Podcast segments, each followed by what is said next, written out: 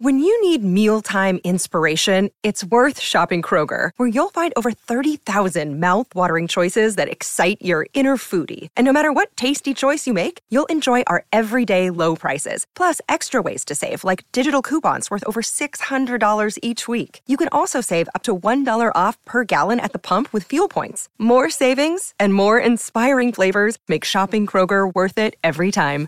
Kroger, fresh for everyone. Fuel restrictions apply.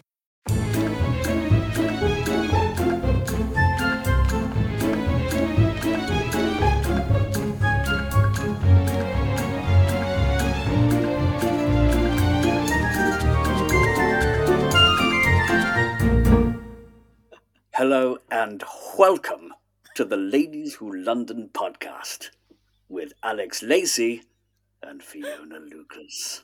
What was that voice? That's good, What isn't was it? that? Well, that's that's that's a, that's a professional podcasty intro, isn't it? Your BBC It was- radio it was- presenter voice. definitive. It was Hello, no hello. messing. Yeah, Thank exactly. I really enjoyed Look, that. It is what it is. Well, welcome to this week's podcast. And as you can hear, we have a an interloper. Um, welcome back to friend of the podcast, Mr. Lee Ingleby. Why, hello. God rest you, merry gentlemen. I feel you're bringing gravitas already to the uh, to the circumstances. That's uh, sorry, that was something I ate last night. How are you? It's been a while since we've had you on. Yeah, I'm very well actually. Yeah, I'm looking forward to um, this old festive time. Yeah. Uh, yeah, I think so. yeah. What are you doing for Christmas? yeah. Have you got have you got nice plans? Uh, well, I'll, I shall be seeing my my my rentals at, at some point. Um, spend a Chris, Christmas dinner with those guys. Um, Oh, yes. I mean it's quite simple. It's the same in it every year. Family time, is it? yeah. It's always nice though. I always like that thing. No, of- it is nice. Don't get me wrong. Yeah, he's like, Yeah. oh, got to do it. Um, I always like. I mean, uh, some people, it, you know, it's obviously a religious thing, and for me, it's, I just really like just the kind of camaraderie and, and everyone just going, oh, let's meet up because it's Christmas. I really enjoy that. Um, yeah, and it's the, the fact that there's things that are the same each year is is familiar and nice and reassuring and cozy and yeah. you know And all that's a good thing. Yeah, and all Yeah. that. Yes, Yeah. Are and you sparkly. pro, let's say pro as well. mince pie or anti? Oh, I love a mince Oh. pie. I I, love love, I like I like it. I, I, my top tip: bit of melted blue cheese on top of your mince pie. Ooh. That's quite a northern thing, isn't it? No, no, I don't think Yeah, it it is. is. No, blue it is. cheese. no, cheese on No. cheese on cake. maybe mouldy cheese, cheddar, but no. yeah, Che- cheddar on, on with Christmas cake. That's that's northern, isn't it? Oh, No, I only had Do you know- melted. I only had melted blue cheese re- relatively recently, and I thought oh, it was going to taste horrible. No, it's a, it's a, it's a wee taste What- sensation. It's that cheese and fruit. You got you got to melt it though, have you? You got to melt it. Well, that's how I had it. Yeah, I if think your so, if your yeah, pie is hot, adds it'll the- melt. I mean, a, mince Yeah, pie is so much better hot than cold. Mm. Yeah. But not too much mince pie. You know what I mean? You, I think you got to choose your introduction. You can't have it too early. Yeah, You know what I mean? But you don't want to. You don't want to miss the game. That's true. When when's your kind of cut off for mince pies? What what what's your? See, I'm not quite there before? yet. Not, Right, oh really? not quite there yet. No, I might give it a, save it a week, and then and then bang in sort of mid mid December. I did have It's a bit like one Christmas. about um, at the very end of November. It's because I had a really frustrating day, and I just thought, sod it, I'm gonna have a mince pie. so, and they cheered me right up. Yeah. but the mince Was it a pies you get before it- was it- Christmas, they're Yeah, they're not good. You like to my mind. Mince pie is primarily a, a vehicle for brandy butter, and you don't get the Oh. brandy butter until Christmas Day. Oh, you're, you're Jet- posh, Fiona. With your brandy butter. yeah. You can take the girl out of Cricklewood, but In my Yeah. day, well, lad. and we had to go and pick it up three miles Nah, away every the- morning. Yeah, if we were lucky. Well, welcome to um, the Christmas episode of the Lady London podcast. Um, I have created, um, upon Lee's um, insistence, a Christmas quiz. Because nothing says Christmas like a and, quiz. and let's you not want pretend. Let's not pretend it's not on your insistence. I don't know what you're talking about. So this Question we- number one. Who I- demanded he- this quiz? He, he said we were going to record, and I said, "Oh, we're pushing it back half an hour," and he was like, "What?" I'm, I'm only here for the quiz. And I was like, I haven't done a quiz. I've now done a quiz. So Oh yeah, uh, you managed to you managed to sort the quiz out in that time. I have sorted out because don't forget I am a professional quiz setter, um, in my own little mind. Um, but also I have a quiz that I did a Christmas quiz for my family during lockdown, some of which I can reuse. So um, Ah, I'm regifting a little bit. Um, so we're gonna. Shall, shall I just bang on in with the questions and we'll. Uh, oh, wow, some away. some of them are going to Yeah. then invite conversation, and some of them will just be a, huh, and we'll move on. So Oh, how are we going to so- do this? Are you just are you just going to like shout out, or are we going to? Because I feel like some Should- of them have Fiona a might have a, a like a a bit of an advantage here about knowing some little bits and pieces. So I don't know. If... Yeah, you'll be surprised, Alex. Oh, all right, okay, Oh. okay, right. Question well- number one: Is Die Hard a Christmas film? Uh, Yes! In fact, not only is it Christmas film, my brother and I watch it on Christmas Eve with a whiskey. And I don't really like whiskey, but I'll, I will on Christmas Eve. We'll watch Die Hard and drink whiskey.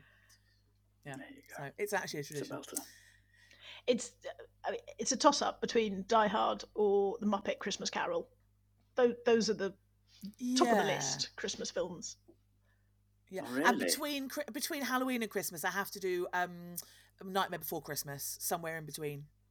Oh, Um, But isn't that Halloween? Oh no, it's not. It's it, both. It's about? both, and that's that's the beauty of it. Somewhere between the two. God, you're good. not my first not my first rodeo with uh, Tim Burton films.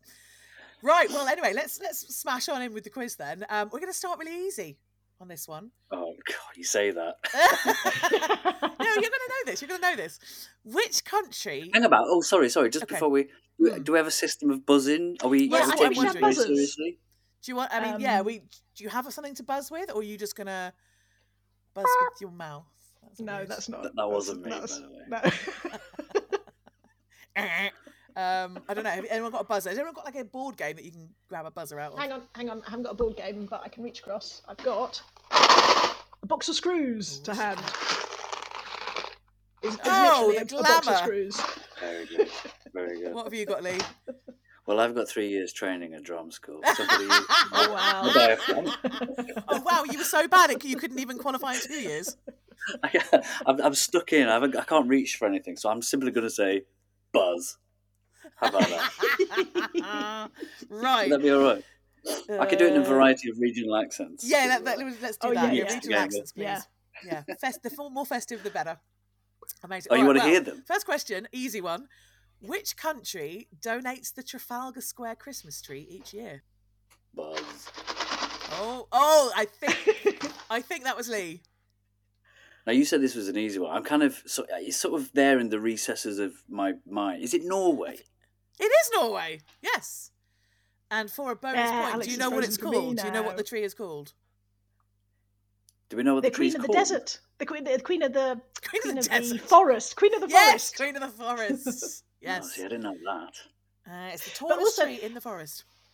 It's, Oh, is it? Um, isn't Mm. it technically the people of Oslo? It's not. It's not Norway as a whole. It's Oslo specifically, I think. Well, yes, right, Oslo is in yeah. Norway, so I'm right. Yes. This this is what I have to put up with, you see, Lee. This Don't is it. Great. parade.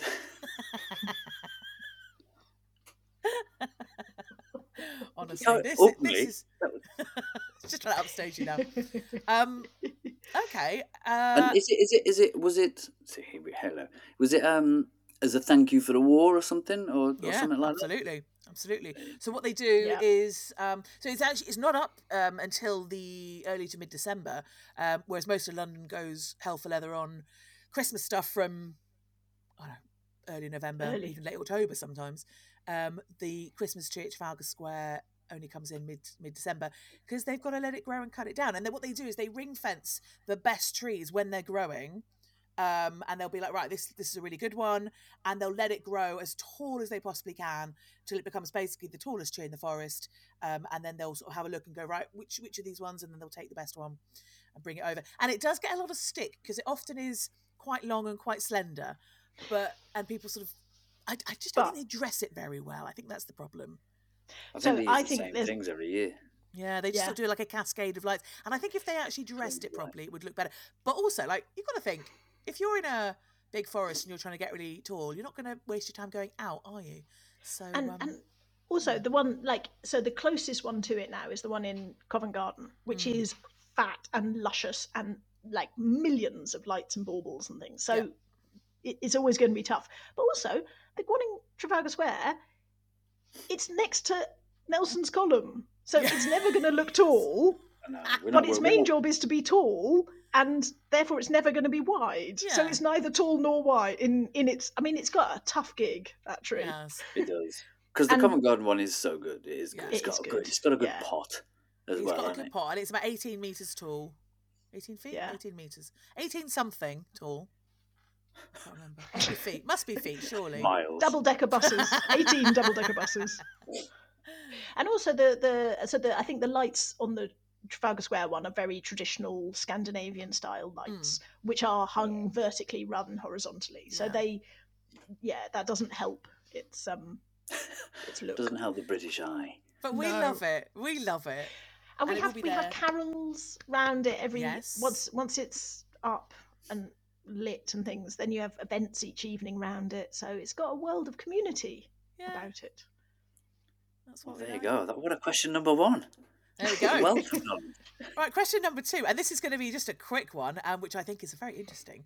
Mariah Carey's "All I Want for Christmas" was released in 1994, but what year did it first top the UK charts? Ooh, this might be. This is going to be a guess. It's going to be it's going to be later, isn't it? I mean, it must be later. obviously not 1994 is when it came out. It'd be a miracle if it was earlier, wouldn't it? Christmas miracle. Uh, didn't I'm it gonna- get used for go- something else? what are you going to go for, Fiona? I don't know. I'm going to say 2006. I'm going to go a bit Okay. earlier. Right. Two zero zero two. Well, let me tell you, Ooh. one of you is closer, and the other one is also closer. So So Fiona, that is, four then. Fiona is closer, Woohoo! but Lee has got the right digits because it was 2020. Nah. What? First, yeah, first time it hit the top of the UK charts was only 2020. Blimey. There And go. but, but why then? Was it? Did it? uh, I don't know really. No. Um, Huh. it's just just the way it is. It was So all the guess we- influence, all those those pedicabs. Yeah, all those pedicabs and probably just adverts and stuff like that. Now, Yeah. the next the next question um is is concealed in a cracker. So I have a cracker here, Ooh. and so the next question is You going to be here. really so do yeah, well, so um as we as we are in our lovely little um Yuletide cabin today, would you like to pull the who wants to pull the cracker with me? Nobody. Me. Cool. Right, Okay. No, me. I was, I was being polite. I was Wow. I'll let Lee jump in Yeah, because he's yeah. the guest. I was hoping I could pull it with Fiona, but whatever. Well, you can pull the next one. You can pull the next one. Right. Here Okay. we go. Grab it, Fiona. Ready? Yeah, I got it. I got it. Oh, that was a rubbish snap. and you won it. Well done. Well done. But you're going to give me the question anyway. Um, Okay. Is it a joke? I can get the hat though, can't I? What? Yeah, you can have the hat. Purple hat. Purple hat. There we go. Purple hat, lovely. Um, oh, th- yeah, these are plastic-free crackers that I got a while ago. So you get a thing of seeds, borage. There we go, Ooh. What? Borage? borage, not porridge. Borage. That's Does, Right, so does, does borage isn't grow wild? Do people ever Yeah. forage for borage? porridge for porridge. Uh, right, well, do- okay. Do we do we want the joke first? Obviously, Obviously. Do we get a chance so- to answer it if we think yes, we know of course. So, who is Rudolph's favourite pop star? Oh no. Oh no. The- the Oh, I can't think. Santa Cure? No, that doesn't work. It's got to be No. something to do with his nose, isn't it? No, it's not actually. Red. It could be Fa- actually any of the reindeer or even Santa's favourite pop star, but they've gone for Rudolph. Oh, go on. Beyond Sleigh. Way. Terrible. Terrible. But we have got a good question on here. So, That's the thing about a cracker joke, though, isn't it? That's you That's- know, that's the they're not designed want. to be good. yeah. Yeah. Right. Um, who outlawed Christmas in the UK? Buzz. Oh, oh, he's in. Oh, come on. I'm, I'm not even the lady who Londons. What? I'm, I'm presuming it was Oliver Cromwell, wasn't it? it was. It was. Yay. I couldn't tell you Yay. when. yeah. though. I don't know. I'm gonna I'm gonna ask a supplementary question, Oh, which I've on, just then. discovered. Where where else was Christmas banned by Puritans? In this country, Not necessarily. No. Um. Oh, Boston in the United States. Yes, I'm just checking my geography. Yeah, Boston, Massachusetts. That's Boston. Yeah, yeah. Massachusetts. Yes, Yeah. Yeah, yes, yeah. exactly. Yeah. 1659, also Which Massachusetts. is the same same era. Same, so those same Puritans Puritan. really didn't like Christmas. So, Yeah. um, Fee, can you? Why did Cromwell ban Christmas? Well, it's it's not a thing the Puritans like, is it? They said they said it is being used as an excuse for drunkenness, promiscuity, gambling, and other forms of excess. Sounds to which we all say, yes, yes, it on. see what exactly. Christmas is all about. but they're not they're not puritan fun things that they like Oh. so but they they also they kind of said well it's not it's not really a christmas a, a christian thing and i mean probably quite rightly it's it's been adopted from pagan festivals so they said well it's not mentioned in the bible it's not it's not a proper christmas holiday christian holiday no no no no um God, Cromwell was such a fun sponge, wasn't he? Oh, Yeah. what a and I mean, imagine so they they locked the the churches so that you couldn't have a Christmas service. And nowadays, I think a lot of people really wouldn't mind about that. but back then, it was a, a big deal. But they also said you can't have any special Christmas food. You can't have. So in the city of Oh. London, um, the, uh, the the soldiers in the city, shops and markets were supposed to stay open which they didn't do traditionally, and uh, soldiers were ordered to patrol the streets, seizing any food they discovered being prepared for Christmas celebrations. what a rubbish time to live. Yeah. Sounds like a very grey place, doesn't it? I always Yes. remember horrible histories referring to Oliver Cromwell once as as much fun as barbed wire underpants, and that sounds about right, to be honest. Yeah. yeah. What was he, Well- what was his beef? What was wrong with him? He'd been he Uh, must have had a tough childhood or something. yeah. I'm not sure anyone then had a great childhood, but yeah. Um, take it's it probably everyone, that why you? thing that if if you if you believe strongly in a thing and if if it's going to ensure people's eternal souls are better off he he was probably doing it for the good of the people so Yeah, that they whatever. spent their lives wisely and therefore got to heaven that you know but we don't want that um No. well, I'm not saying we don't want that, but anyway, um, I was going to say there, there was there was uh, rioting in Canterbury. Um, I found various different dates actually, 1643, maybe 1647. They sort of it seems like 1647 was the sort of um, I know, and then 1656. There's more legislation that really kind of stops it. So it's a, it's a clearly a gradual kind of thing. Um, but uh, someone said that actually it has the effect of making Christmas less religious because people, lots of people still had a day off work, but now they couldn't go and spend it in church, so they just stayed at home and had fun. Oh, they didn't know what. Uh, so it somebody should sat backfired. these Puritans down, shoved them a mince pie with a bit of melted blue cheese on top. Right. They'd have been banged Yes. straight into it. Yeah, A glass of port. Have at it. Oh. Go on. Hey, yeah. yeah, little bit of Winter Wonderland. And the, and the Oh. Can you imagine? Imagine the Puritans at Winter Wonderland. Yeah. Love that idea. Go on the roller coaster, then get sick from candy floss. Like this Yeah. is what's Uh, happening. Oliver, I know you're going to say no, but trust me, all right? Just Close go your on the eyes. But go go on the roller coaster, but take your hat off, sir. You can't wear your big hat on the roller coaster, sir. No, it, that's not going to end well.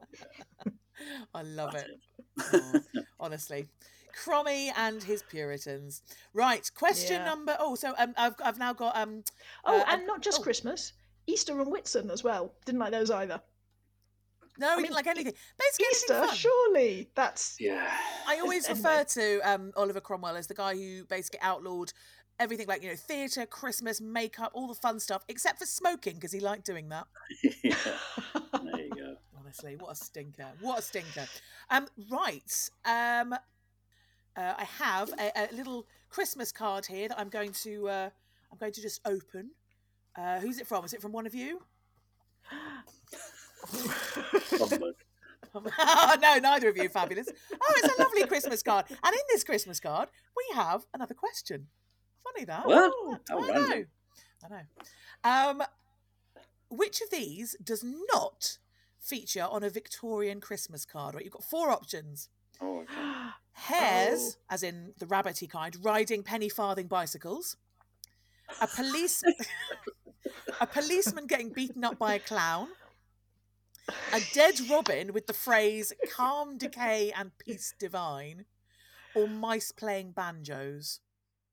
They all sound feasible. Them Victorians, eh? You are correct. They are all Victorian. Oh, really? Christmas cards. Yes. I was like, I was thinking, I need to make one up, and I was like, I can't make up anything madder that's on these actual cards. It, they are absolutely bonkers. Um, and the, the the whole Christmas card sell, selling thing or sending thing comes back to London. It was 1843.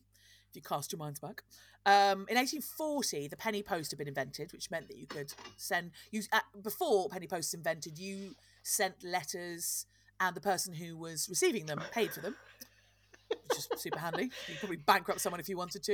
And then 1840, they were like, "That's not a great system." So the penny post came in, and you you paid for stamps to to send them.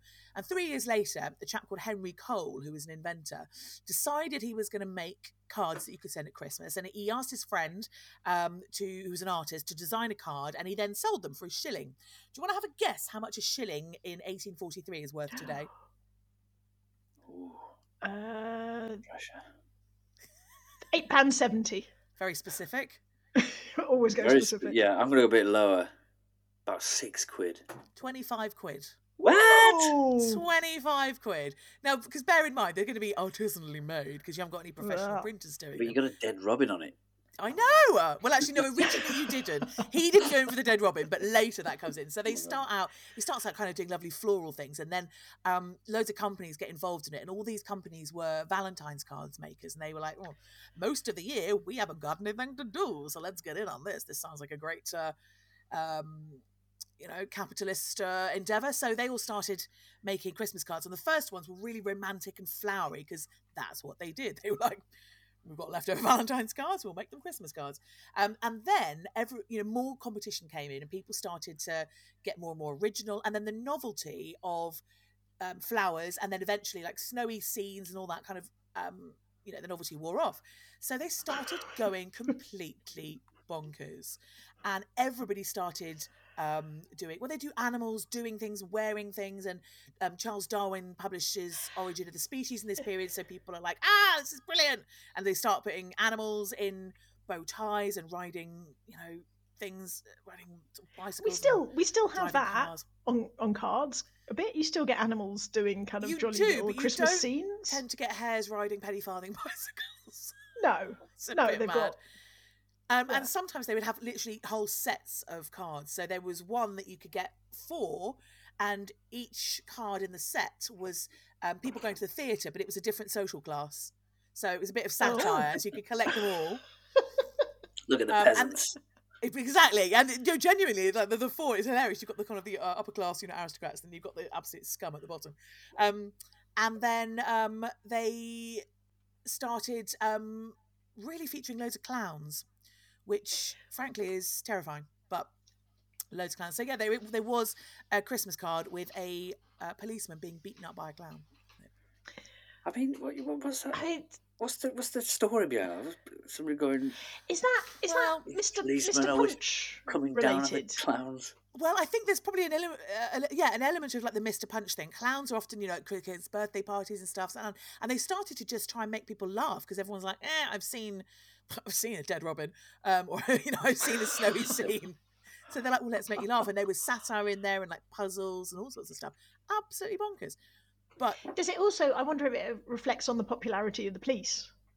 Maybe it ties into maybe. something, an event. police would have been quite new around then, wouldn't they? Yeah, Yeah. been- Yeah, yeah, and and clowns kind of in in their modern Yeah, format. I guess You so. know.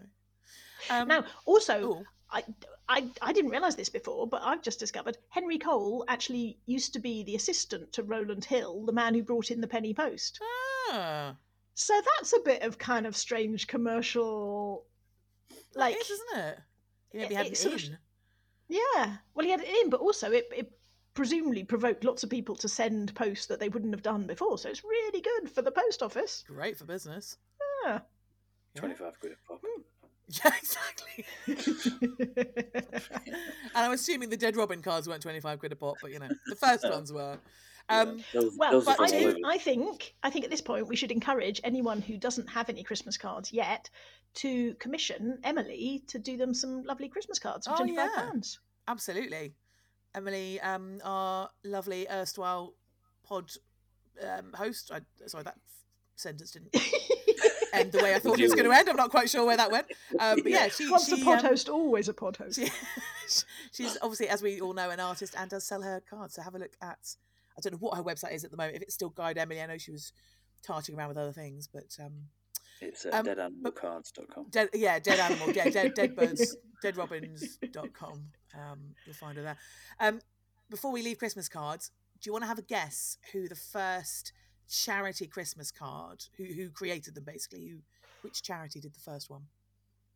Which not what you charity? think- must be, It's not what must you be think the of as RSPB. charity. No. Surely the RSPB. Save our Robins! Save our Robins! No, it's actually not a charity. It is a movement.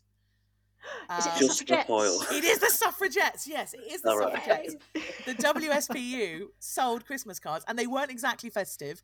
They basically had a picture of a rally and going votes for women on the front of it. So it wasn't like oh, dead Robin votes for women.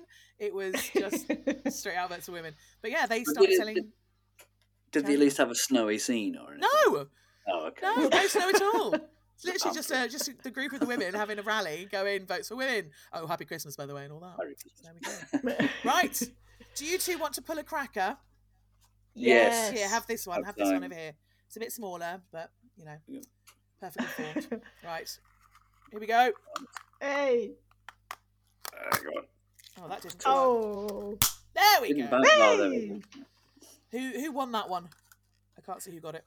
Fiona got I it. think that was Lee. Oh. No, no. Oh, it's obviously on the floor. Yeah, of course that thing where you don't get very anything. kind. And you're like, where, where'd it go? Where'd it go? What what what have you got? Oh, There's an Emery This Award. is These are really some top quality crackers. Top quality crackers. We um we have another joke. Whoa. What do you do with a sick bee? A sick bee. Yeah. Is it? Take- no, is this a, a, a festive related? No, it's not. And. I have an issue with that. Take it Okay. to hospital. Oh, close. Oh, Hospital. Whoa. Even Which I would argue is actually uh, untrue because the wasps would go to the hospital and the bees would go to the hospital. So um, I'm giving you the points for that. Um, But and, and also not Christmassy. also, So- not Christmassy. What's the point? yeah. What's the point? Um, okay, right. Well, this our question is actually wrapped up. So let me just um, unwrap it. There we go. in a Quality Street wrapper. Yeah, in a- exactly. All right. But that, that What? I- i- isn't that a bit where it came from? It was like a, it was wrapped up like a sweet originally. That was that was the kind of inspiration, wasn't it? Oh, listen, I just Go love on. them up, and you just, you just carry them on. Go on, go down that route. Christmas Chris, Christmas crackers, absolutely a London invention. We can take credit for this, and I think they're not they're not like some people are a bit like what what's a cracker? Well, I think not, they're it's only a spread. British thing, aren't they? Yeah, no one else really, and it's such a weird thing. We don't do it any other time, and families have very specific rules sometimes about when you have the cracker and when you Mm. don't, and whatever. But um, it was a, a, a baker, baker confectioner called Tom Smith, uh, who went to Paris in the 1840s or eight, mid 1800s, and he he's inspired by French bonbons, little sh- sweets wrapped up in paper, and he thinks, oh, this is good. I could I could sell these as well as doing wedding cakes. I can sell them, and they'll be good for Christmas, and this is great. But then he thinks, well, actually, I could make more of this, and I could put in I could put in a little motto in with them, and I could put a little thing, and they're they're still they're selling, but he then has the idea of yeah, like Newton sitting under the tree getting the apple falling. Maybe Tom Smith was sitting next to the fire. And the sound of the crackling of the fire, he thought, "Oh, this is the sound of Christmas and things. And if I could have some some sound effect in my cr- my bonbon things, this would be the way forward." And so he works. Oh Sound no, that's quite weird. Christmas Oh, packet. ah, Shut! That's sound of Christmas, all right. well, bang goes my career in Foley. yeah. But he, he, he worked with a chemist to make a way of making a, a sort of ex- little explosion, a friction explosion from the snaps, and then um, added that in, and the crackers got bigger and bigger. Puts in the gifts, and uh, and the cracker, as we know it, is is born. I thought you meant like a chemist, like you know, the, the pharmacy down the road. You Pull it, and a paracetamol come out. And... Happy Christmas. Do you know, um, a friend of mine used uh, used to live in Belgium, and you can't get crackers over there because they don't they don't do them. It's a very British thing.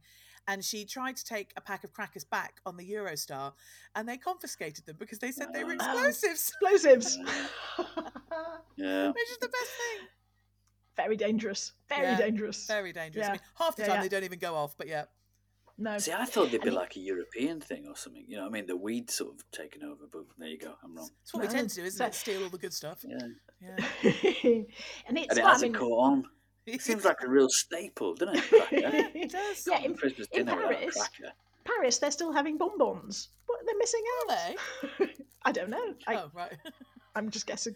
Maybe. But he was he was based in Clerkenwell, and then it, once the factory got good, got successful and things, they moved to Finsbury Square.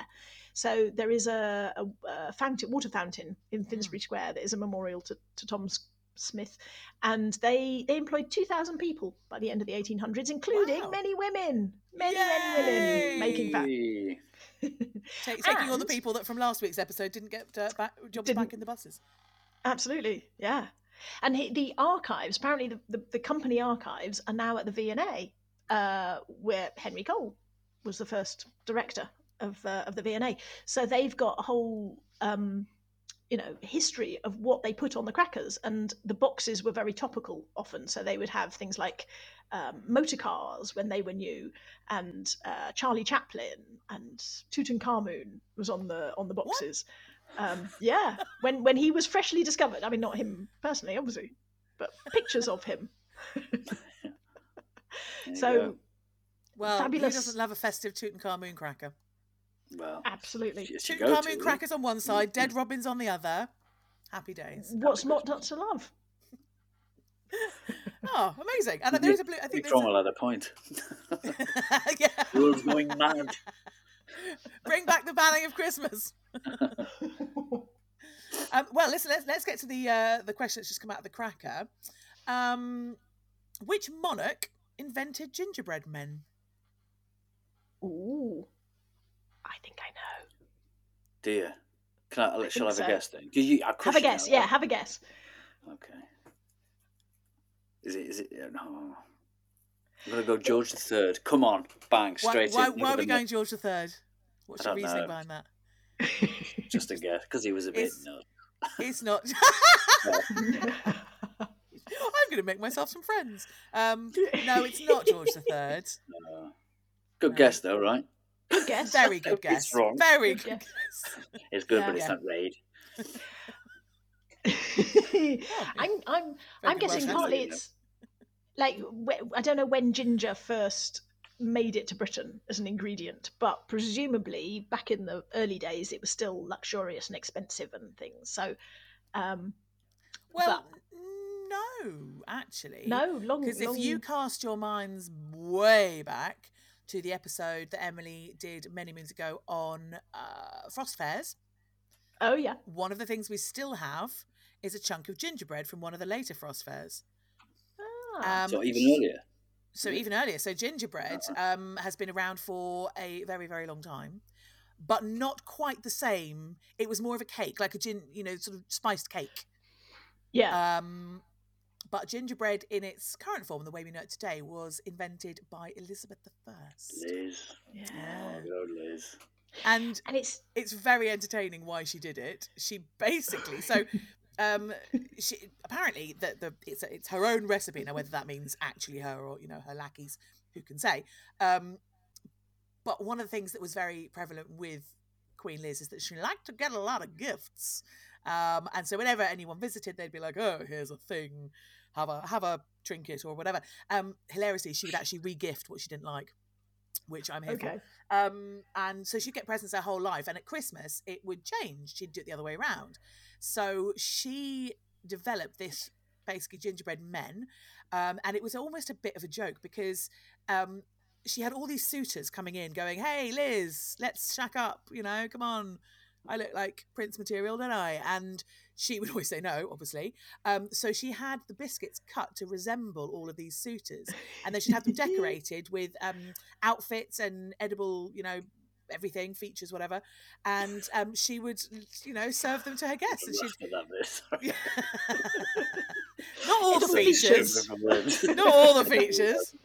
Uh, one would assume. I mean, who knows? Um, but she, yeah, she'd serve them to her guests, and she would give them to people, and then it took off. And what would happen is, in England, loads of women would eat. Um, or make or eat gingerbread husbands, basically, in the hope of one day finding a human equivalent. Um, yeah, became a thing, and then it got um, sort of really popular, and then it became gingerbread houses. But that, I think that was over um, on the continent somewhere. But yeah, so Yeah. Elizabeth the First starts out with um, gingerbread men. Can you imagine if she's dealing out the gingerbread men to you? Oh, happy Christmas, there you go. And she hands one to you and it's got no head. That'd be, that'd be cause for concern, wouldn't it? Run, All right.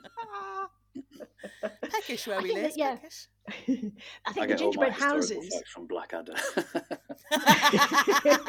Why not? um, uh, Hansel and Gretel seems to be one of the inspirations for the gingerbread houses. yes, So yes, that uh, is the grim, yeah. grim that's fairy it- tale and things. But do you know wh- the biggest gingerbread house that holds the record? How tall do you think it was? It was created in 2013 Are we thinking feet, meters, or buses? m- meters. Right. Where, hang on, meters. where, where in, was it? Where was it? in- In Texas, Of Of course course. by the big Texas. Traditions Club in Texas.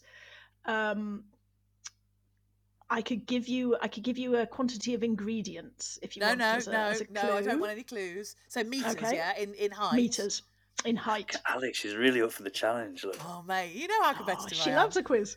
Am. Um, twenty meters. I'm going to say 21 metres. Oh, you stinker! Oh, no, you went you went the wrong way. Oh, no! Should have gone 19. 19. Yeah, It was 18.28 meters Oh, tall. In your face, 21 Ingleby. So how many kilograms of ginger, ground ginger? Mm. Go on, Alex. So what was it like? Was it like a tower, or was it a building, or what? It was it was it was tall and wide. They say 18 meters long, 18 meters tall, and 12 meters wide. So ten Presumably kilo, hollow. ten kilos of ground ginger. I'm going to go 18.7. 8.7. Well, this time Lee, you're closest, but Oh, not yes. not by much. 31 kilos of ginger. Oh my goodness! 31 kilos. So Uh, you took his first answer, I'm guessing, not his second one. yeah, yeah, yeah. It was okay. 7,000 eggs. Seven thousand eggs. Oh my Yeah, goodness! yeah. It just seems a waste, doesn't it? Did they? It does. Did they? Hand I don't know out what happened afterwards? afterwards. I don't know. Ah. 35 million think- calories. So hopefully someone ate it. I think when it's, it's those Yeah, big, those really somewhat. big constructions, they've everyone's been sort of hand like handling them so much. I don't think they can yeah, people. Yeah, don't bit of a waste. really want to. Yeah, the the the the um uh, record for the biggest village much more disputed because some some someone did a really big village, but then not all of it was edible and blah blah blah blah blah blah. But if you want to see a gingerbread city, not just a village, a city, we've had this for about five or six years now in London. Um, it's a thing run by the Museum of Architecture, and they get architectural students to design um, or even not students, just architects to design houses and things. They put them all together. And this year it's in Westfield, uh, London, Ah. White City. Um, so it's open f- already. public. Yeah, it's been open for a while. So second second of December through to the seventh of January. I went last year, and it's really cute. It's lovely. It's about twelve pounds, um, but it's What to see it? to see it. No, in yeah. weight. It's going to for a for a slice. you can you can also go and do a workshop so you can have a go at making it that's that's more but it's it's phenomenally um detailed and lovely. There's different zones, and this year their theme is kind of water in cities. So, Oh. kind of making the most of precious resources and things. So go, go and see. Gingerbread City. It's called. Gingerbread Gingerbread City. City. Interesting. Yeah. And usually, I don't know if they do it every year, but um, there's a hotel that has a gingerbread. Oh, is it the uh, Where is it? Dorchester? Dorchester? Is it the Dorch? I feel like it was somewhere around Maybe? the Strand.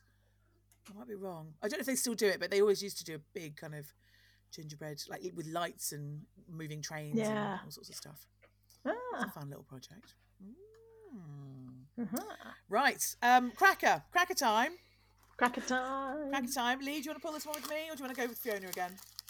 No, go on. I'll pull it with you. All right, that's very nice of you. Here we go. Go on. There we go. Hey! Oh, I won this one. Fabulous. What have I got? Oh, won any. Oh, I've got more more seeds, which is good. What, And what, fr- what, what seed this time? it's borage again. Yeah, so I feel More like they're- borage. In fact, I think, I think I remember from some the other year, the other year when we used the rest of them, they're all borage, and my mum got a bit cross. Uh, I said, "Oh, there's seeds inside," and she was like, "What borage?" Anyway, Well, we we need to shift this borage. Shove it yeah, in the exactly. Just chuck it all in the. Uh... I tell you what, I'd, I'd have some borage seeds from you because we've got a weed that grows in the garden that is like borage, but it's not borage, but it grows and grows and grows. I need something that will stop the other borage I'm fake ashamed to I don't know what borage is. I've, mm, I'm not sure. It's a herb. I- I think it's one of those ones that we don't use very much anymore. My but it's good for the garden's decked, bees. so I'm not going to do anything. Oh, is it good for the bees? Yeah, it's nice, nice My blue flowers. Very good. No borage Very growing Christmassy. Nope.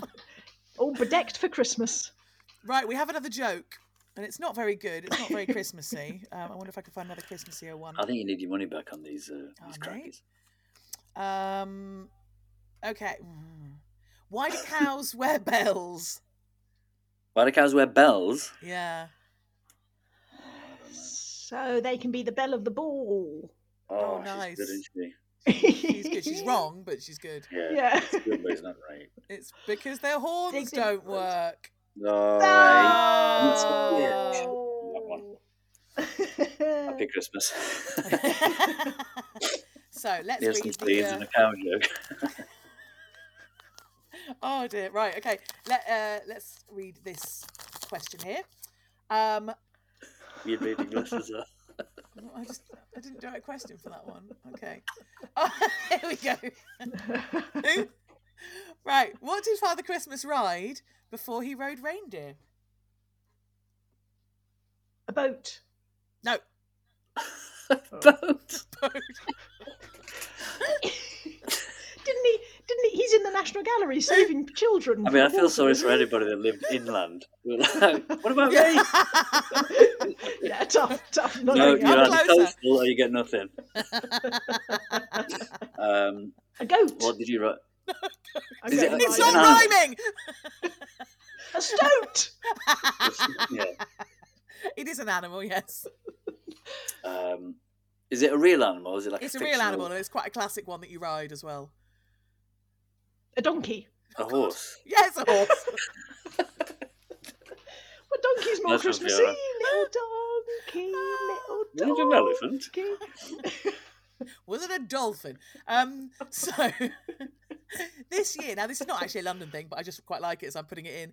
Is the 200th anniversary of the publication of A Visit from St Nicholas, otherwise known as A Night Before Christmas, by an American Ah. author called Clement Clarke Moore. And before he published this, reindeer had never been associated with Father Christmas. He had always lives been on a horse. Well, I know. Well, he does now, but originally Oh, he came maybe, from yeah, Turkey. he moved there. That's what it Yeah. Yeah, he moved there. Yeah, you know, he wanted a, a retirement property. To retire. Um, but yeah. that didn't That work well, well, didn't it? it? think Yes, something needs originally- a jockey, so it makes sense. Father Christmas, Santa Claus, St Nicholas is was Turkish, uh, Turkish saint. Um, but it's the first time they were Ironically, mentioned. Given, given the turkey association with Christmas. right. but in Holland, they still have Sinterklaas. So it's the fifth of December. Christmas isn't even the big give, uh, like present giving. It's the fifth of December, and it's Sinterklaas, and Sinterklaas arrives in uh, to put kind of coins and sweets and gifts in literally in clogs that you'll leave out for the kids to Oh, leave out. So shoes, they're yes. stockings. And then that's when you do your presents on the 5th of December. So, um, yeah, Sinterklaas. Um, and Zwarte Piet, or Black Peter, um, culturally insensitive, but that's what it is, um, would basically comes through with Santa. And he's the one, he's the naughty one. So if any of the kids are naughty, you know how over here you just like you won't get, or you'll get coal in your stocking. Over there, if you're if you've been bad, um, Zwarte Piet will put you in a bag and cart you off. Um, so Ooh. Wow. I know it's a Yeah, bit dark. that's tough. Brutal. Bit tough. Um, so the yeah, two hundred years ago, eighteen twenty three, and this is the first time that they mention reindeer at all. And the names are also not quite what we know now. So it in the actual original text, it's now Dasher, now Dancer, now Prancer and Vixen, on Comet, on Cupid, on Donder and Blixen. Oh, much better. Much better. And Donder, um, Donder and Blixen actually comes from the Dutch, uh, Donder and Blixen, which means thunder and lightning No. which apparently used to be a little bit of a sort of gentle swear word, swearing phrase um, in 19th century New York. Um, so because New York, of course, was New Amsterdam before, so this is where he's getting that Dutch influence from. In and Blixen. Donder and Blixen, Blixen. which is fantastic. So uh, yeah, and then there's no mention of Rudolph the Red-Nosed Reindeer in there at all. That doesn't come in until much much later, um, in uh, a, a song basically. It's the the song by um, a chap by the name of Marks. I couldn't quite find out his, his first name. Jo- oh, Johnny Marks. There we go. I did find Carl. first Karl name. Marx. Karl Marx. I know, right? It's a slight departure for him. And it was uh, they took the poem "Night Before Christmas" and they added in Rudolph, and it was um, a character that had been created as a marketing ploy for a company based in, I think, Chicago, um, in 1939. And so then they did the song, and now we know of Santa and his reindeer and Rudolph. But that was never the case. He used to pop up on a on a horse. There you go. There you go. Bonkers, There we go. bonkers. Yeah. Can I can I put in a plea for another Christmas animal that I think we've forgotten? Yes. So I was looking up the Yule log to see what that's all about, and that's all about It's usually on Boxing Day bonfires and morning, isn't it? purifying and. well, I'm wondering whether someone should market Boxing Day crackers. I've just caught So on what he's just got Really off with did. there. Slightly disgusted. And that's enough for me. Well, Bye. we, should, we, should have, we should have Boxing Day crackers where you don't get a gift, you get paracetamol and you know, should actually. It helps the antacid Yule log. and yeah, Yeah. yeah, and some loo paper and all, all the useful things. Anyway, I'm so What we also- to bring, to bring This used to be a highbrow podcast. it's never been highbrow. Now it's dripping in innuendo. Oh, sorry about that. so Can't contain myself sometimes. um, so lots of lots of pagan stuff, lots of Scandinavian stuff in the in the Yule traditions. Um, but there used to be the Yule goat, and I think we should Oh. we should get back to Yule goat. And what, what, what was his role? Well, actually, it was quite a short-lived role for quite a short-lived goat. Um, Thought it might be going that way. so yeah, afraid so. But it's it's celebrating the sun going into Capricorn. So it's all about you know the, the turn of the year and the return of the sun and the sun moving into Capricorn. So they sacrificed a goat, a, ba- a, a baby goat, a kid, baby kid. Um, so I'm not saying we should bring that back, but I think we should start. Yes, but, should but you do get, sacrifice something. yeah. but I think like we should we should get the goat back into Christmas decorations. Yeah, I like that. So, So what? Uh, where does that come from? The Yule log, though. oh, it's sort of just it's another Yule. Yule Again, it was a tangent, a Yule thing. Yes. So the So- Yule log, as far as I'm aware, I mean, correct me if I'm wrong, was um a basically a log that you put on the fire that would last the whole of Yule, wouldn't it be? So it'd be like a big sort of Yeah. yes, it's Yeah, not So is- more or less. Yule log that we have now. So is Yule meaning Christmas? Is that the No, it's named after Yul Brynner. makes sense? Yeah. He loved the think- fire, that guy. I think it's the the um the the word for December. December and January were Yule Oh, and I didn't know Julia that. or something. So that it's the months and things, and it's um yeah. There's lots of different versions of what you do with the Yule log, but um one of them, but people in Yorkshire in 1914 were putting lighting the log on the hearth. You, it's very bad luck if it goes out, so you have to make sure it keeps burning. But you then um, you, you turn off all the other lights and all the candles and things, and you you light two large coloured candles, which are a Christmas present from the grocery, which is weirdly specific. There you go. What? And then they Okay. they are lit by the youngest member of the family from the Yule fire, and then you're not allowed to put on any other lights until until that's burnt out. Oh. And Well, while this they're is specifically in Yorkshire. but this is someone who was writing down They're like big skin rec- flints up there. recording traditions so it might be that they you know th- there's variations okay, of things yeah, like this all around but I'm a Lancastrian, so you know. oh well Yeah. yeah they're yeah. Yorkies. so Famous beef. Famous beef. but what i do like as well um so uh the venerable bede from a bede from when i was talking about the saxons he he records this the, the monk from um Durham. wherever he was D- durham or, or um yeah Holy Island, wasn't it, or somewhere? Is Uh, somewhere Oh, yeah, that's right, yeah. yeah, somewhere near there. I'm having a blank, but anyway, he says Northeast. Lindisfarne, isn't it? That's Yeah. the badger. um, that uh, that this very night was observed in this land before by the heathen Saxons. So this is Yule night is uh, observed by the heathen Saxons.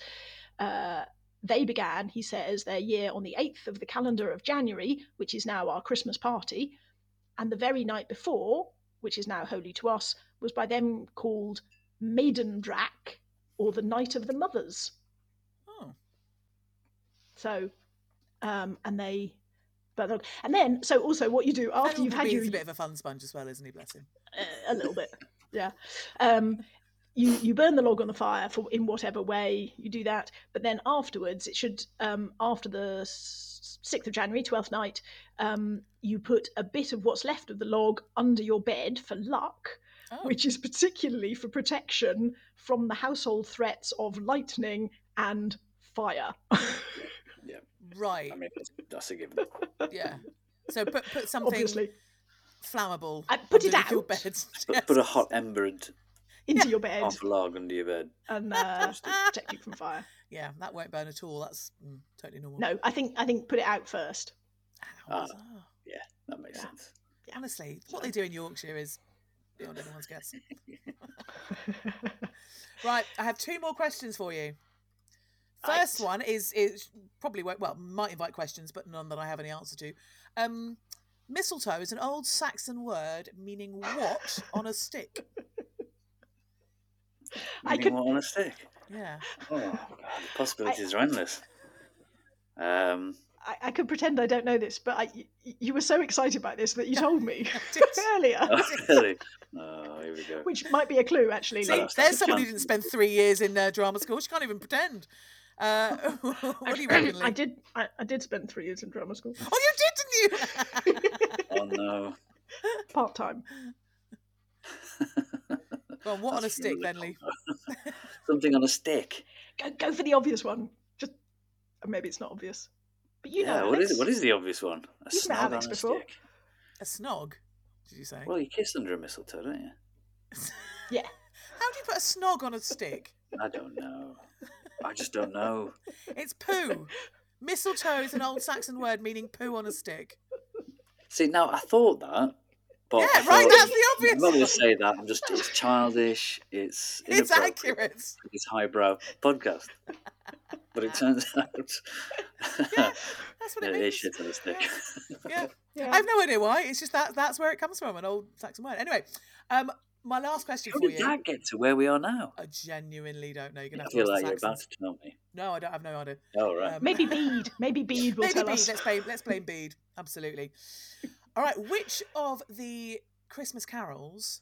Um, actually, I didn't really write a question for this. I'm just sort of formulating it. Off the top of my You're just making it up. Yeah, basically. Whi- Sorry, I mean, it's totally come out of a cracker, obviously. Um, which of the Christmas carols? Uh, oh, I don't know how to say this question. I'm just going to tell you. Just tell us. Okay, so, That's pretty cool. so I went down a bit of a rabbit hole trying to find out about the What we do, 12 days of. Christmas. I'm just Well, tell you that. Yeah, I don't know. Just, just gonna tell you. Um, yeah, go trying to find out about the Twelve Days of Christmas. That's the carol, by the way. And um, it isn't always what you think. And there is a little bit of a theory that it is basically a bit of a, a love letter to um, birds. The RSPB. Well, RSPB comes back in. Now we don't have any dead robins in this one, um, and it doesn't No, really hold much water for some of them, but for some of them it really does. Now there's a few theories about it. So some people think the Twelve Days of Christmas is um, a religious song reminding you about. Uh, you know, holding up your sort of your religious side of the bargain, um, but actually, a lot of people say it's not. And it was first published in a book in 1780, and it was a children's book called "Mirth Without Mischief," which again Ooh. sounds incredibly dull because I love a bit of mischief. Um, I also read that in the same book there is a, a piece called "The Play of the Gaping, Wide-Mouthed, Waddling Frog," My favourite. and ten out of ten would Oh, read. Um, You don't So, see we many of start- around that. Sorry. that's there's a joke, isn't there, with that? I can't remember what it is now. It's very long-winded. We'll save it for another day. Fiona's on the mulled wine there in the corner. Oh, she's been on it since about mid-November. Um, right, so the first one, Partridge in a Pear Tree. It's thought this actually comes from the French because who speaks French? Oui, oui. And Oui, petit. okay. Oui, oui, bonjour. Uh, okay, in that case, what is the French for a partridge? Oui. And Okay, good. Well done. That is not how we do French. I mean, as Brits, that's how we speak all languages. We just put the accent on, but no. Um, Fre- partridge in French is un perdrix. Yeah, Un yeah. that's perdrix. I mean, close. So it Partridge. thought that actually a partridge in a pear tree is a mistranslation of the French, which was, and they basically sang a partridge, a partridge. Okay. It's not as good, Yeah. is it? It's not as good. It's not as good Where, where's the, I like where's the the pear tree come from then? because it sounds like A perdrix. which partridge, a. And partridge. possibly Partridge. us stupid Brits just Needs to went, be the pear tree. oh, that's what it sounds like. We're going to go for that. What? And Yeah. so, Perdrix, pear tree. Anyway. But the rest of the song is quite a good menu. There's lots of birds. So, firstly, the partridge, one of the healthiest game birds in the medieval area. e- Area? Area? Um, medieval area. Um, they they would often have it roasted or um, enclosed in suet, which probably makes it less healthy. But you know, hey, whatever. Floats your boat. Crack on. Delicious. Um, and it was said to be easy to digest. So it was often given to uh, the weak, the old, the young, things like that, so that they could digest it nice and easily. Then, second day, two turtle doves. Again, medieval times, they were eaten by the upper classes, roasted or in a pie. And they were apparently very Mm. good for nervous disorders. So if you needed to improve your memory or your brain was going a bit wonkaloid, eat some turtle doves. Turtle. That would help you out. Only two, though. Only two. Only Only two. Yeah. Uh, three French hens, capons, probably, Ah. um, which are very popular in medieval times, particularly with the clergy, randomly. Partly because, well, no, actually, I'm not going to go into that. That's no, I am, leave, I am leave that one. casting very, very wildly uh, out there. Um, and they were stewed and baked into pies a lot. And Shakespeare mentions them in one of his plays. Can't remember which one. As should you do about nothing? is it much? No, it's not. No, It's I'm one just of those, I guessing. think. Twelfth, twelfth night. Twelfth night. like it. No, it's one of the ones with a long title. I can't remember what it is now. Anyway, um, and he long what? mentions mentions them as like a sort of food for the wealthy as well. For calling birds. Now, the original song was not calling birds; it was collie birds. Collie means soot, so they're talking about blackbirds. And Blackbirds. blackbird pie recipes do exist. Ah, Um, there's one that sounds particularly good, which is a pie with stuffed blackbirds and fried rump steak. But if you know the song "Sing a Song of Sixpence," they talk Pocket about Voice. um, a blackbird. What is it? What do they talk about? Apart Four and twenty. Four and twenty blackbirds baked in a pie. baked in a pie. These are not. They're not baked in the pie. They are live birds. Oh, So they're- they're Oliver put into- Cromwell again. right. They put into um, empty pie crust, and then when you you cut into the pie crust, they all fly out. When the pie is Uh. open, the birds begin to sing. There you go. There you go. Yeah. There you They're go. not singing, are Yes. they? They're not singing. Screaming. They're screaming. Screaming for Mary. Yeah. Um, so then five gold rings, and you might be thinking, oh, we get a rest from the birds. Possibly not. It might be related to ring-necked pheasants.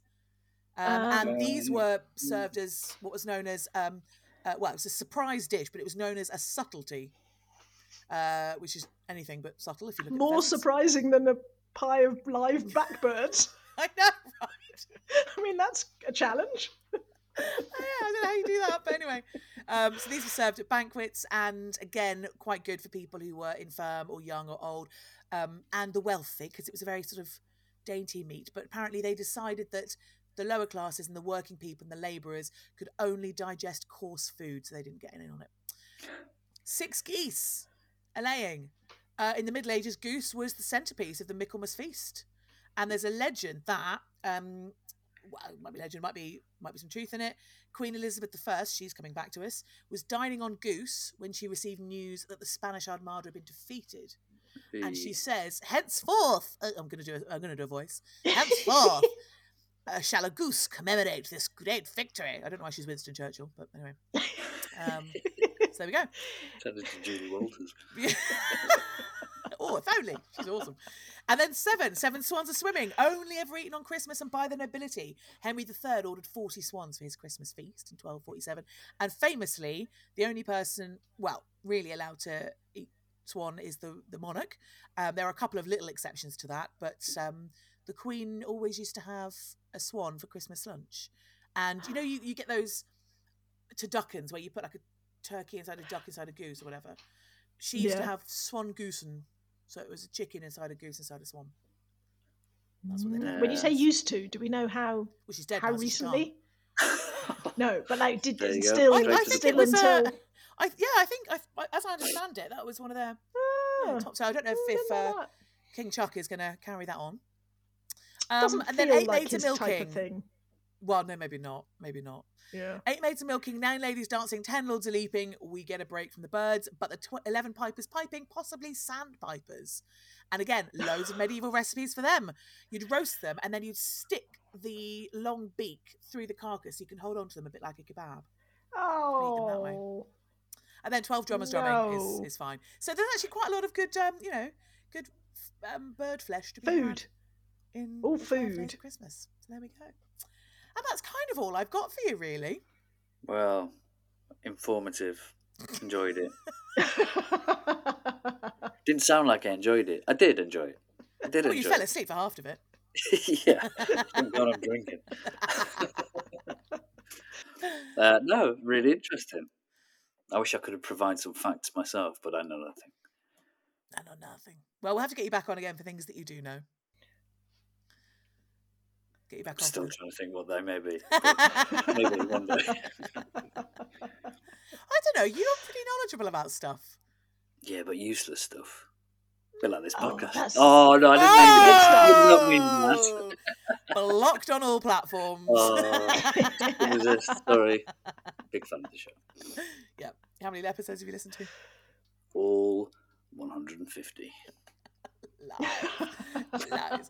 Um, yeah, so is there anything other Christmassy that you guys want to um, contribute? Obviously, Lee not contributing much to uh, anything really. Story of my life. well, I think we should have a quick quick shout out for our friend Eliza Acton, Yes, Who- yeah.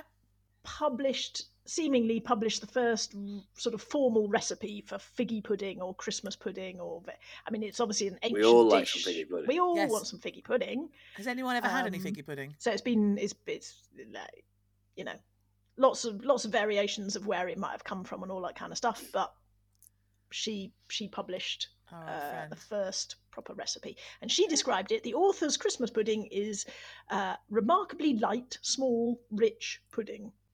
So that's not That's the how one we that we're describe Lee, isn't it? nowadays. Absolutely. I'm here all week. you little light, small, rich pudding. See, I think I prefer the small, light, rich pudding to a big, heavy old Christmas pud. Are you Oh, Christmas really? pud fans? I love a Christmas pud. I can, I can, I can I- use that. A It's little bit heavy. Christmas pudding. Yeah, you can't, tip. can't have much of it.